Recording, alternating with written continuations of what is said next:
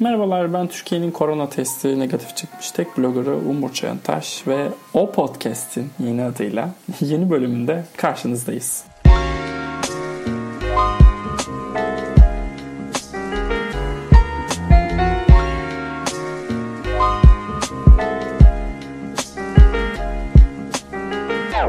Sayın Seda Artar, hoş geldiniz. Hoş bulduk efendim. Siz de hoş geldiniz. Ben de hoş bulmuşum. Hemişan kardeşlerden toprak getirmişim. Şimdi espri hatırladım. Skype'ı kaçtığımızı hatırlamadım. Film diziden ziyade sizden gelen sorularla birlikte şu an yeni bir dünya düzenine doğru gidiyoruz ya, hani bir yıl boyunca evlerimizden çıkamayacağız ya. Bunun film sektörü üzerindeki etkilerini konuşalım istedik bugün. Ki gelen zaten soruların da büyük kısmı bununla alakalı. Şimdi nasıl yapayım? Biz bir genel başlayalım mı yoksa sorulardan mı hareket edelim? Bilmem, genel başlayabiliriz. Kaçıncı günündesin sen? Saymazsak, buraya gelişi saymazsak 10 gün mü? Karantina, evde yaşamanın. Aha. Yani sanırım 10, bir dakika. 10 günü geçti galiba. Hadi bakayım, ben de şu an saymak istedim. Benim 14 falan olmuş. Ben 8'inden itibaren başladım. Yalan mı söylüyorum sana şu anda acaba? Evet, yalan söylüyorum. 15'inden itibaren başladım. Tam 10. günüm benim de. Ben senden daha önce başlamışım o zaman. Çünkü ben 7'sinde gittim yanlış hatırlamıyorsam. 11-12'siydi. Zaten ofis kapandı. Ha tamam, evet. Siz o hafta içi kapatanlardansınız. Bizim İngiltere'de evden çalışmaya başlamıştı. Biz haftayı cengaver gibi tamamladık. Oh, misler gibi. Kokulu kokulu öpücüklerle.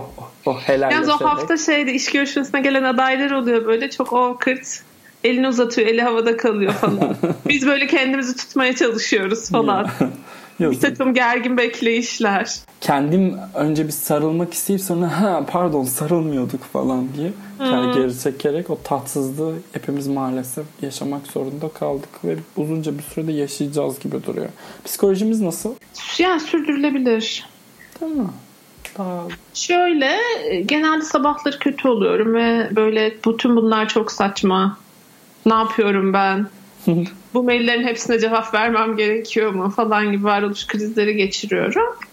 2-3 saat içinde 80 tane telefon konuşması yapmış olduktan sonra o şeye giriyorum yavaş yavaş, günün akışına. Gün bir şekilde bitiyor her gün gibi. Ama sabahlar zor benim için. Mecburiyetler, para yani hala çok yüksek tabii, ileri bir ekonomimiz var ama... yani biz devletimizden para almak istemediğimiz için böyle bir talepte bulunmuyoruz. O yüzden çalışmaya devam ediyoruz. O yüzden çalışmaya devam ediyoruz tabii ki. Yani çünkü... Yaptığım işi de çok seviyorum, o yüzden tabii ki. Hangimiz çok sevmiyoruz ki? Ben mesela şu an hemen sabah olsun istiyorum. Hemen şu an. Acilen. Hemen şu an istiyorum. Ya şaka bir yana, hakikaten bir yandan da şanslı olduğumun farkındayım yani. Tabii şu an için bir gelir kaygım yok. Yaptığımız işi evimizden yapmaya devam ediyoruz. İşte kimseyi evi olmayan bir yere gitmeye zorlamam gerekmiyor. Kendim dahil. O yüzden aslında de değilim. Çok çok şikayetçi de değilim. Herkes kendi yaşadığı derdi biliyor diyorum ben her zaman. O yüzden o konularda çok çok dillendirmediğimiz için bunu bir tepki yaratmayacağını umut ediyorum.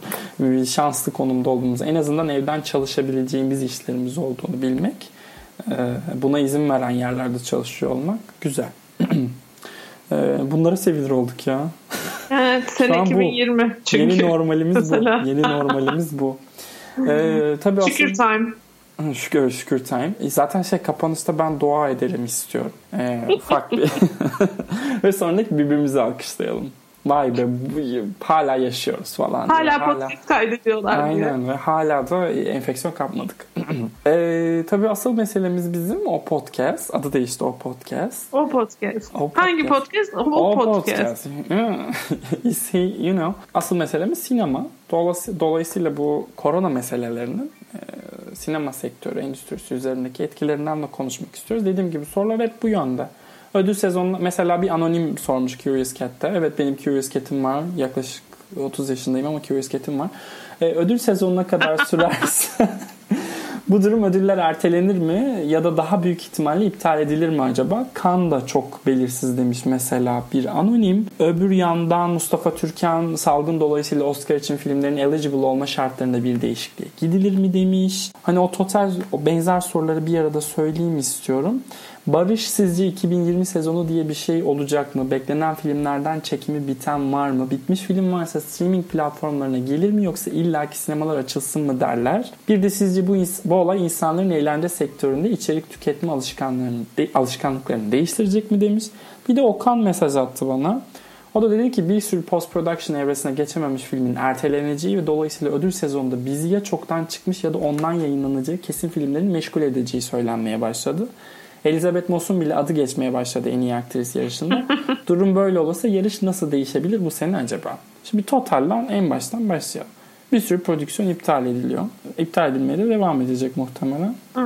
Bu sene sonuna, daha doğrusu sene sonundaki güz festivallerine yetişmek isteyen çoğu yapım yani şu an ya çekimleri tamamlanıyordur ya kurgu masasındadır. İllaki işe gitmeyi gerektiren, evden çıkmayı gerektiren aşamalarda. Dolayısıyla 2020'de izleyeceğimizi düşündüğümüz çoğu filmi izleyemeyeceğiz gibi gözüküyor bu gidişle. Bu durumda ne olacak Sayın Artar? Film yok. Ne yapacağız? Yani tabii bunları konuşmak için biraz erken herhalde. Hani Temmuz'da olacağını bildiğimiz olimpiyatlar bugün ertelendi. Akademinin bir sene, yaklaşık bir senemiz var değil mi? Bir ayımız var. 11 ay sonraki törenin ne değişiklik olur? Kim bilir, bence akademi geleneğe sadık kalıp bir şekilde ödül töreni yapacaktır. Ha, bu Elizabeth Moss'un işine yarar. Yani okey, ne diyeyim ki? Hani daha kötülerini gördük ya. Rami Malek falan Oscar aldı yani. Varsın Elizabeth Moss alsın, biz Mad Men için vermişler gibi seviniriz. Ben sevinirim yani.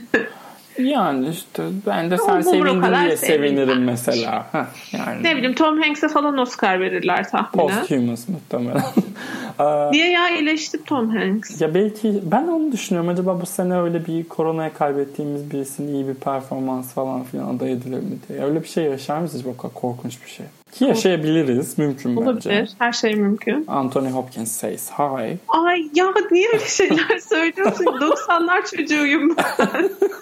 Göğsüm sıkışıyor yemin ederim. Bu sene ölmezse 5 seneye vefat edecek. Yaşlar artık, o grup gidiyor Seda yavaş yavaş. Seni tanıdığım en yüksek mercileri şikayet edeceğim yaşlılara saygısızlıktan. Yok, aslında asla değilimdir. Gençler ne kadar nefret ediyor bu arada yaşlılardan. Bunu da bir ara konuşalım. Konuşalım. Acaba bu yaşlılara olan merhamet kelimesini de hiç sevmiyorum ama evet, merhamet anne babanın yaşlandığını fark ettiği zaman mı geliyor? Çünkü ben 30'a yaklaşırken birazcık yaşlılarla olan ilişkim değişti. Acaba onların yaşındayken ben de mi bu kadar acımasızdım? Bir de çocuklar 30 o kadar büyük değil ha, haberiniz olsun. Ay, hiç anlamayacaksınız bile. Hiç anlamayacaksınız bile. Bana da böyle diyorlardı, inanmıyordum, doğruymuş. Ve 30'da hayatın çözüleceğini ve her şeyin rayına oturacağını falan sanıyorsunuz. Buraya ekstra gülme efekti ekleyeceğim. Yani dev bir empati yoksunluğu bence ve en acısı da şu, yani ben o yaşa geldiğimde bunlarla uğraşmayacağım, bunların hepsinin üstünde olacağım hissi, korkarım ki. Evet. Özellikle bu hani koronasız mutlu günlerimizde çok tartışılırdı sosyal medyada. Ben yaşlılara yer vermek zorunda mıyım? Otobüste çok tartışılırdı. Onun altında böyle biraz okuyunca görürdün. Ben o yaşa geldiğimde zaten otobüse binmeme gerek olmayacak. Doğru. Çünkü özel arabam ve belki şoförüm olacak. Ben kendime iyi bakıyorum, zaten ayakta durabiliyor olacağım falan gibi böyle. Umarım doğrudur ama pek çoğu için gerçekçi olmayan beklentiler yatıyor. Onunla alakalı bence empati yoksunluğu. Her şeye katıldığım için hiçbir şey söylemedim. Ben de çok takılıyorum bu meseleye ve hayretle izliyorum. Ya bilmiyorum, belki de ben hem anne baba hem de bir de daha da üst jenerasyon, bir anneanneyle yaşama, onun hastalığı sürecinde ona bakma gibi bir dönem oldu. Ondan sonra çok değişti fikrim. Yani o çaresizlik hali, biz ne olacağız, biz ne yapacağız? Hele ki çok özür dilerim ama çocuk sahibi olmayacak, muhtemelen üremeyecek eşcinsellerin bu kadar acımasız olması çok enteresan. Çocuklar acı çeke çeke yataklarımızda öleceğiz. Yapmayın. Tekrar konuya geri dönüyorum. Sorulmuş bu. Niye bu kadar karanlık bir yere geldik ya? Dünya karanlık. Ayrıca da herkes kendi ailesini yaratacak ve birbirimize bakacağız tabii ki de. Tabii o kısım var tabii ki de. Onu, evet yani. Evet. Tamam. Ama evet yani şey hani eşcinsellikten, heteroluktan ve aile kurmaktan, kurmamaktan bağımsız. Çok insani bir durum. Sanki hiç başına gelmeyecekmiş gibi yaşamak çok ciddi bir evet. empati eksikliği bence. Yine hep aynı şeyi söylüyorum. Kendimi tekrar ediyorum da yapmayın. Teşekkürler. Ve bir yaşlının kırılganlığına baş öğretmen gibi burada konuşuyorum da bir yaşlının kırılganlığına erişmek bir hastalığa, bir kazaya bakar aslında bir yandan gençler için de. Cümle katılıyorum. Mesela ben şu an şey neyse evet. Buraya bakış efekti. Devam edelim. Film izleyebiliyor musun? Film izleyemiyorum şu an. Ama izlemeye çalışacağım. Şey izledim. Pixar'ın filmini izledim. Onward. Evet, Onward. Herhalde. Umurumda değil artık. Telaffuza da takılmıyor. Dünya bitiyor zaten. Onward. Oh. Şey ya. Yani işte Pixar'ın senenin ilk 3-4 ayına koyduğu böyle lesser Pixar vardır ya, böyle daha az. Şey, iyi olanı sağ ol çünkü değil mi? Evet, onu sakladığı için bu böyle bir çıtır çerezlik. Kimseye zararı dokunmayacak tatlı bir film. Ama siz diyor, bunu oynayın çocuklar. Evet, sen de izleyince konuşuruz. Böyle çok üzerine zaten çok laf söylenecek bir şey değil. Belki kardeşim falan olsa daha çok etkilenirdim. Çünkü onun üzerine oynuyor. Aile fikri ve bilhassa kardeş olmak üzerine oynuyor. Ben şey sorusuna gelmek istiyorum. Oscar için filmlerin bu eligible yani yarışabilir olma şartlarında bir değişikliğe gelir mi? Ya, muhtemelen gidilecek. BAFTA hatta screeninglerini şu an online yapmaya başladı. Normal akademi gibi, Oscar'ı dağıtan akademi gibi onların da film etkinlikleri vardı. Bu hiç vizyona uğramadan şey diyoruz ya, ne diyorduk biz ona? VOD, Video On Demand. Direkt belli bir ücret karşılığında internetten satın alınabilen falan filan. Biz onu torrentten izliyoruz tabii. Muhtemelen o filmleri bu sene dahil edecek yani. Çünkü ya sadece bir haftada sanırım bir 10 tane 2020 yapımı çat diye şeye geldi. Bir taraftan da enteresan yani. Güzel, bu kadar çabuk adapte olabilmiş olması büyük şirketlerin. Sevgili 1917'nin dağıtımcısı Pina Masana bakıyorum şu an. Ondan sonracığıma Netflix'te sanırım onu da birisi söylemiş bana. Tamamen kendilerini kabul ettirebilirler, güzel hamleler yaparlarsa diye sanırım bir fon ayırmış bu korona dönemi için. Onlar da belki VOD'a gitmeden o büyük yapımları prodüksiyon şirketleriyle anlaşarak kendi bünyesinde görücüye çıkar tabii. Bu sene böyle bir Netflix show izleyebiliriz yani, eğer ki Oscar olursa gibi gözüküyor. Eğer ki filmler yetişirse tabii. Tabii. Yoksa şu anda The Last Thing He Wanted mıydı? The Last Thing She Wanted.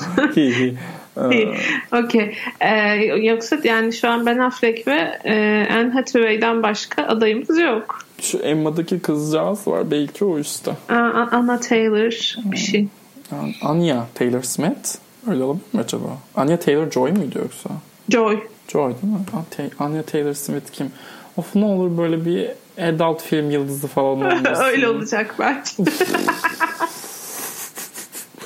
Nefret ediyorum. Bir de ne var biliyor musun? Taylor Swift'in adult film dünyasındaki benzerinin adı falan. Bir de şey başladı bu ara. Ya bu ara değil, epeydir aslında. Dating app'lerde yüzünü ezberledim. Çünkü 100 tane dating app olduğu için. Sokakta görüyorum ve ben bu çocuğu bir yerden tanıyorum diyorum falan. Sonra düşüyor zaten. Ha falan diye. Neyse. Evet. Bu da hayatımızın böyle bir dönemi. Artık sokağa da çıkmadığımız için böyle sorunlarımız olmayacak. Barış'ın sorusu çok geniş, çok güzeldi. Orada 2020 sezonu bir şey olacak mı demiş. Beklenen filmlerden çekimi biten var mı? Vallahi Barış, biz de bilmiyoruz. Ben böyle bir teker teker kontrol etmedim. Ama Okan demiş ki Nightmare Alley, King Richard, Last Duel, Prom ve Dune riskte. Muhtemelen Nolan'ın filmi de yazın gelmeyecek. Ben Nolan'ın filmini bu arada seneye falan ertelemesini bekliyorum. O hayatta kendine yediremez sinemada filmini göstermemeyi. Tabii. Delirir ya. Tabii. Ben de hiç hayal edemiyorum bunu dijitalde çıkaralım. Yakar daha iyi gibi bir fikrim var. Ne, sinema diye bir şey kalmadı mı? Tamam, o zaman ben çıkıyorum. Eğlence sektöründe içerik tüketme alışkanlıklarını değiştirecek mi demiş? Bence değişen bir süreci katkısı olacak. Olabilir. Aynen. Yani zaten hani dikkatinizi çekiyordur. Herkesin evinde artık Netflix var ya. Bir film öneriyorsun, Netflix'te var mı diye soruyorlar. Bununla ilgili daha değinebileceğimiz bir yer var mı diye düşünüyorum. Post-korona dünyasında eğlence sektörü, sinema sektörü. Ben merakla bekliyorum. Herhangi bir festival. Aslında yaptı, Londra LGBTQ festivalinin bir bölümünü online yayınlamaya karar verdi BFI. Buna benzer daha büyük bir festival acaba bir aksiyon alır mı? Alabilir aslında. Mantıklı.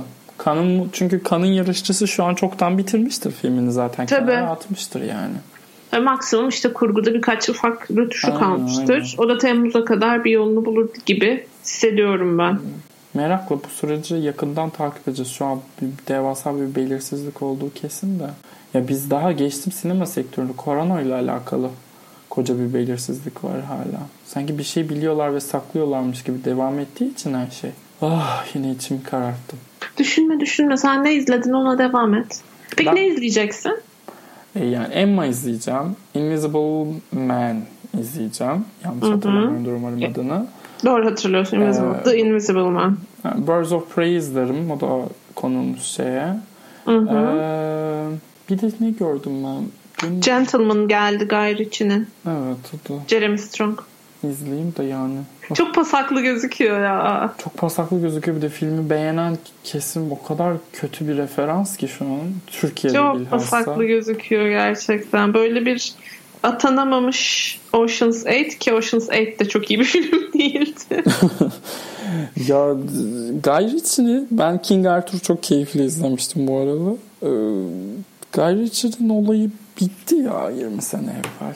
Yani hala neyi zorluyor bilmiyorum ama. Madonna'nın kocası olmaya devam etse belki. Madonna gibi orada ne alaka? Bunu da konuşmalı. Madonna Madonna'nın British olduğu dönem o. Ha. Hatırlasana İngiliz aksanıyla konuşuyordu röportajlarda falan. Sonra gitti zaten şatoda evlendi. Bu adam da İskoç herhalde. Öyle bir şey. Sınıfı da severim ben. Düğün yaptı. Kızımız Medi. Bence Sherlock Holmes'lar falan da fena değildi. Yani böyle yıldız cazibesine dayalı, biraz böyle zekiymiş gibi gözüken, dönem detaylarını güzel yakalamış. Ama seyirciyi azıcık da salak yerine koyan falan öyle eğlenceli, tatlı bir film serisiydi. Aradığımız kelime biraz burada. Biraz dedin. Yeterli bence. Sorular üzerinden devam edeyim. Soru sana gelmiş. Kaan'dan gelmiş. Kaan Ozansoy'dan. Seda'nın biraz daha fazla dizi izlese ve sezon kapanmadan bir bölüm dizi podcast kaydetseniz güzel olmaz mı? Olur vallahi da kısmet. Yani ben Umur kadar disiplinli değilim. O yüzden Umur'un disiplinli hızına yetişemiyorum. Şöyle, biraz geriden geliyorum. Şöyle yaparız muhtemelen. Biz Seda'yla yine dizi konuşuruz. Ama ben böyle çok dizi konuşanlarla, dizi izleyenlerle bir Emmy döneminde öyle bir özel ayrı bir bölüm yapmayı. Daha evvel Umut Çelik'le yapmıştık. Bir de Murat Karakuş'la yapmıştım. Hani öyle bir şey çıkartabiliriz. Biz Seda'yla tabii bilmiyorum, Seda belki de evde olduğumuz için Seda da çatır çatır dizi izler. Yok, dahil olmak ister. 3 kişi takılırız, 4 kişi takılırız. Ya şu an daha Mart ayındayız ya. Hani doğru, daha çok vaktimiz var. O yüzden hani ona bakarız. O çok de çok soru gelmiş o Emmy podcast ile ilgili. Aklımda birileri var benim. Çok dizi izleyen bir iki arkadaş, bakalım. Onlar sana gelsin diye mi bekliyorsun? Yok ya bu podcast işi biliyorsun Seda, tamamen kimya işi yani düz böyle koş hadi gel bir şey kaydedelim diye hiç sohbetin olmadı biriyle yapıyorsun, tutuyor tutmuyor sıkıntılı. Hani Umut abiyle bir arkadaşlığım vardı, hani bir şekilde yaptık, Murat'la da uzaktan bir sohbet. Şu an o sohbete sahip olduğum dizilere çok hakim insan yok. Sen varsın. Sen de dizi izlemiyorsun Seda yani. Evet doğru. Ama kimse mükemmel değil yani. Ne yapabilirim? Refik Eren sormuş. Seda Artar RuPaul's Drag Race izliyor mu? İzlemiyorsa keşke başlasa da biz RuPaul's Drag Race temalı podcastler dinlesek demiş. Ya ne kadar tatlısınız gerçekten. İzlemeyi denedim ben. Çok eğlendim de izlerken. Ama bağlanamadım niyeyse. Evet, Seda'nın bu son bölümünde Seda'ya katıldığı için teşekkür ediyoruz. Sıradaki arkadaşımız oluyoruz. Ya şeyden çok zorlanıyorum ben. Reality show'a bağlanmakta çok zorlanıyorum. Ya, o da tam bir reality show'a dönüştü özellikle son sezonlarıyla. Yani çok scripted ama değilmiş gibi yapıyor falan. Evet, hani evet. Bir bölüm izliyorum çok eğleniyorum. İkinciyi izliyorum çok eğleniyorum. Üçüncüyü oturup izleyesim gelmiyor. Çok, doyuyorum hemen yani. Aynen. Çok bir kamera arkasından birilerinin dokunduğu çok belli çoğu şeye. Anlayabiliyorum. Yani şu an biz 12. sezonu izliyoruz işte. Son bölümde olan jüri tercihleri, elenen isim, birinci olan isim. O kadar böyle hani ne olursa olsun onlara verilecek, onlara o hikaye yazılacakmış ki hiçbir şekilde yutamıyorsun ama işte bir şekilde izlemeye devam ediyoruz.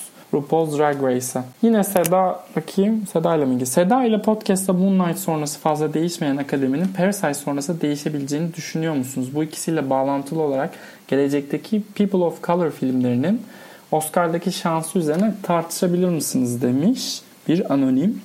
Bunu sanki geçen bölümde biraz konuştuk biz. Aha. Üzerine tekrar düşmüyorum ve bu arkadaşımsa bir önceki bölümümüzü öneriyorum ve bizi dinlemediği için de kendisini çekiyorum. Ekin sormuş bunu. Kafamızı toplayıp dizi film izleyemiyoruz ama izlemek istiyoruz. Ne yapalım? Evet. Ah ya evet ben de. En güzel soru buydu bence. Ben şöyle yapıyorum. Yapmaya çalışıyorum. Biz izlemiyorum. Yani şöyle izlemeye başlıyorum 10 dakika sonra elim telefona gidiyor. İşte Twitter'ı aşağı çekiyorum. Yeni haber var mı diye bakıyorum. İşte Sağlık Bakanı'nın açıklamasına kadar kalmış diye saatime bakıyorum falan. Böyle yaparak mahvetmeyeceğim filmler seçmeye çalışıyorum. Nedir bunlar? Eskiden seyrettiğim ve neredeyse satır satır ezberlediğim filmleri açıyorum. Hani ses olsun arkadaşlarımla vakit geçirmenin yerini tutmasa da. Ay biraz utanç verici bir listem var. Ama neler izlediğimi sayabilirim son birkaç gün içinde. Devil Wears Prada'yı izledim. Eşim izlememiş, ona da izlettim. Bence başyapıt niye şey olsun. Hiç ondan sonra utanacağım bölüme daha gelmedik. Ondan sonra dur bakayım Letterboxd'ımdan. Seyrettim. Onlar bir saatlik. Onlara konsantre olmam daha kolay. Netflix'te bir seri stand-up var. Aralarında çok iyileri var gerçekten. Örneğin Mark Maron'ın End of Times Fun çok yeni ve çok zamanı uygun yani bir apokalips senaryosundan bahsediyor. Yastıkları ısırarak güldüm gerçekten. Çok çok eğlendim. Mark Maron'ı biliyorsunuz değil mi? Glow'daki. Evet. Hı-hı. Çok çok iyi bir komedyenmiş meğerse. Böyle aksi, tatlış bir komedyenmiş. Radyocu galiba adam. Asıl geçmişe. Podcast falan filan öyle biliyorum ben de adamı. Evet. Rahat darısı başına. Ne yapacağım sen? Dur bakayım. Eril erkek eğlencesi There is Something About Mary'yi izledim. Çok eğlendim. Ay, buna mı gülmüşüz deyip güldüm yani. Dördüken bir cenaze. Okey, güzel tercihler. Ondan sonra Do the Right Thing izledim. Çok tesadüf eseri Spike Lee'nin de doğum günüymüş o gün. Kendi kendimize kutlamış olduk. Yani bir film bir gün bile mi yaşlanmaz ya? Çok çok çok iyiydi. Onu 2 kere izledim hatta. Yani bir kere izledim, bir kere de evde bir şeylerle uğraşırken açtım dönsün diye. Çünkü çok iyi vakit geçirdim. O dünyada biraz daha kalmak istedim. Televizyonda As Good As It Gets yakaladım. Onu izledim. O film birazcık sıkıntılı bir film değil mi? Yani tabii İyi yaşlanmamış. Nerede durduğunu anlaması zor. Yani mesela James Brooks kendisini Jack Nicholson gibi mi görüyor ve bütün bu ırkçı, homofobik hatta insan düşmanı queer'lerini eğlenceli buluyor ve aslında özünde iyi bir insan olduğuna mı inanmamızı istiyor? Çünkü aslında onun da mutluluğu ve aşkı ve gerçek sevgiyi hak ettiği fikri üzerine yürüyor film. Yoksa bu adam pisliğin teki böyle insanlar da var mı diyor. O biraz tartışmalı. Ama diğer 2 karakter o kadar tatlı ki Jack Nicholson'a takmıyorsun zaten. Yani benim 4. izleyişim falan herhalde. Diğer 3'ü çok eskide kaldı. Çok gençken izlemişim. Diğer 2 karakter çok tatlı. Hem Greg Kinnear'ın karakteri hem hatta Kubrick Jr.'ın karakteri çok az olduğu halde filmde ve Helen Hunt'ın karakteri. Son olarak da izledim. En uzun süreli bağlanabildiğim şey o oldu. Feel Good'u izledim. Netflix'in yeni dizisi. Yay, ben de izledim. Feel Good konuşuyoruz o zaman şu an. Neler hissediyoruz? Çok beğendim. Çok çok iyi vakit geçirdim izlerken. Ben de çok beğendim. Bir de çok böyle hafif bir yerden başlayıp Hemen sonra filmin üzerine oturuyordu. Evet yani böyle bir ha falan. Eğleniyorduk. Ama çocuklar. Ben sahnesinden sonra spoiler vermeden söylemeye çalışacağım bunu. Son bölümdeki annesini aradığı sahneden sonra sadece ağladım. Ya. Sadece ağladım. Zaten sonunu söyleyemiyorum. Sonu da biraz fazla taze benim için. O böyle bir ha falan diye ağladım yani. Sen beni nereden tanıyorsun? Hayran kaldım bu arada. Kadın demek istemiyorum. Non-binary olabilme ihtimali varmış gibi geliyor. Evet, May Martin'e hayran kaldım bu arada. Çok böyle bir enteresan bir mizacı var. Evet. Çok enteresan bir şey var. Böyle bir aurası olarak da, fizik olarak da. Çok da güzel ayrıca. Çok güzel. Çok gerçekten. Gerçekten. Böyle bir Kuzeyliler gibi, Kanadalıymış. Egzotik bir kuş gibi güzel. Evet, çok çok güzel. Çok beğendim ben de ya. Yani biraz tabii değil. Sanki gibi. 6 bölümü dolduracak kadar hikayesi yok gibi. Biraz böyle bir oyalanıyor. Küçük gagler koyuyor araya.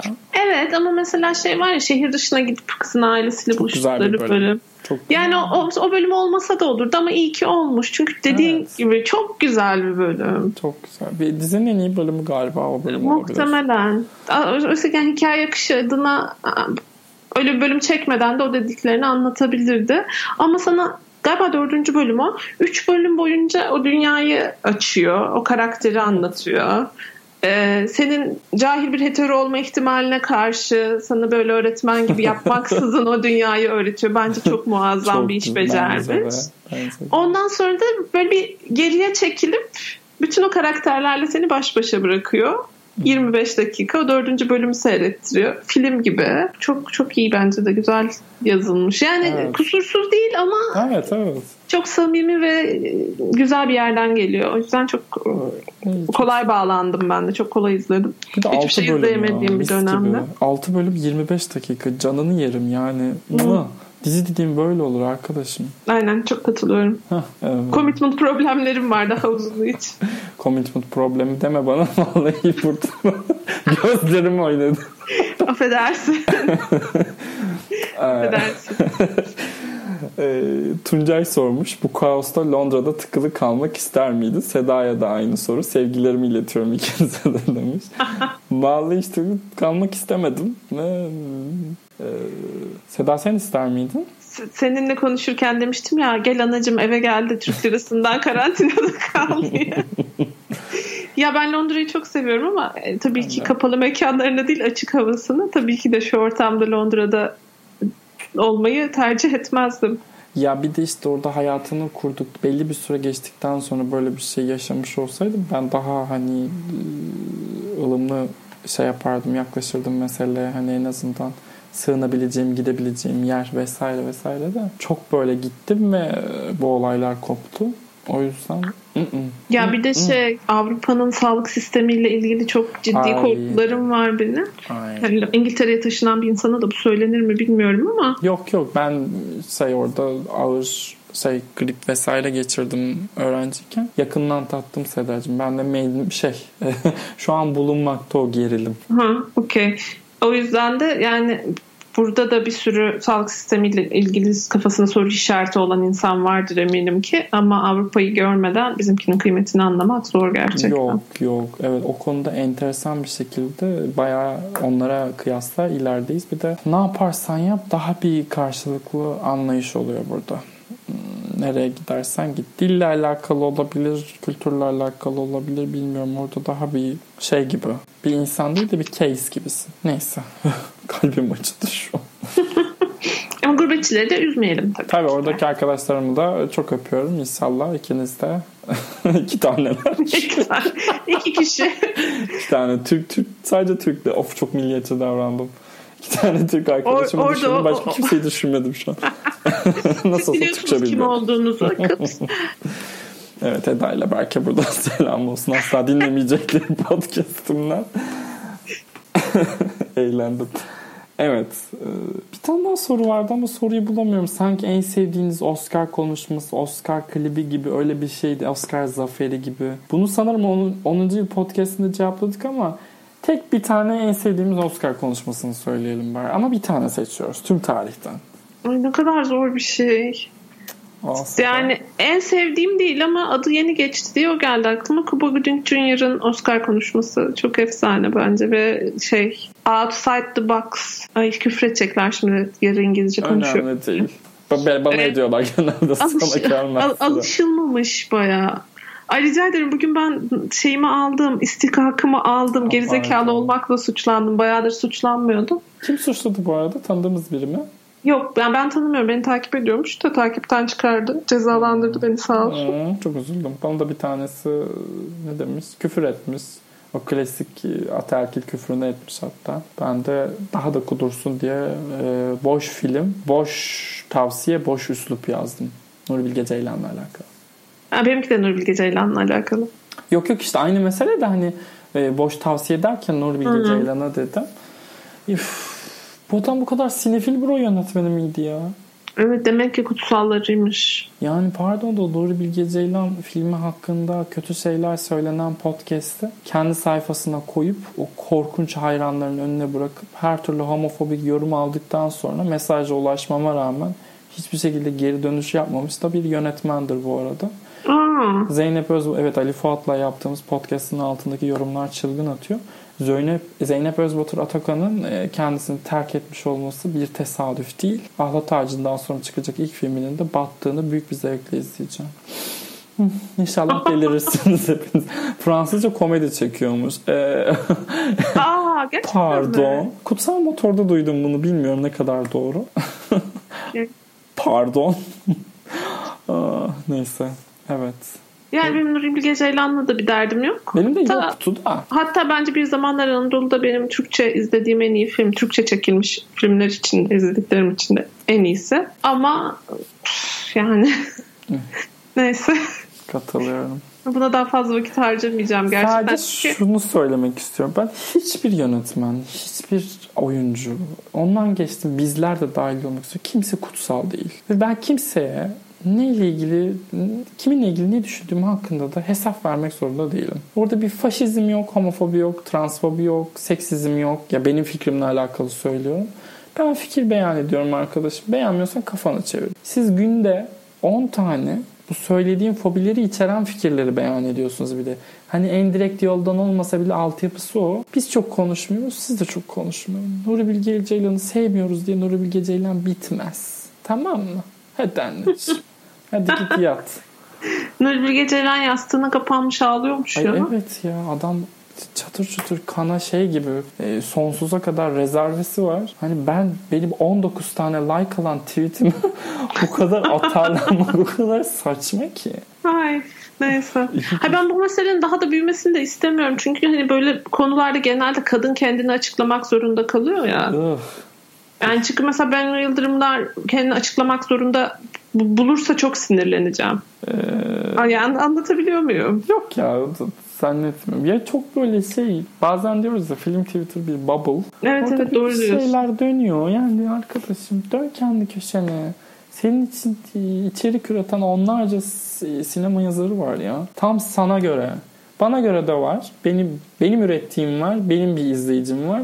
Onların da var. Onların izleyicisi de takipçisi de sensin. Git kendi köşene dön ya. 30 yaşına geldim. Beni uğraştırmayın bunlarla. Pardon. Korona değil. Evet. 40. dakikaya doğru demir atarken yavaş yavaş toparlasak mı acaba diye bir düşünüyorum. Toparlayabiliriz tabii ki. Zoe Kravitz'in dizisini izledik mi bu arada? Yarıya kadar izledim. Ondan sonra dedim ki bu inanılmaz kıymetli bir içerik ve bu kadar hızlı tüketemem. Ondan sonra da korona oldu zaten. Seda sanırım ben yönelimimi değiştiriyorum. Ben de yönelimimi değiştirebilirim Zoe Kravitz için.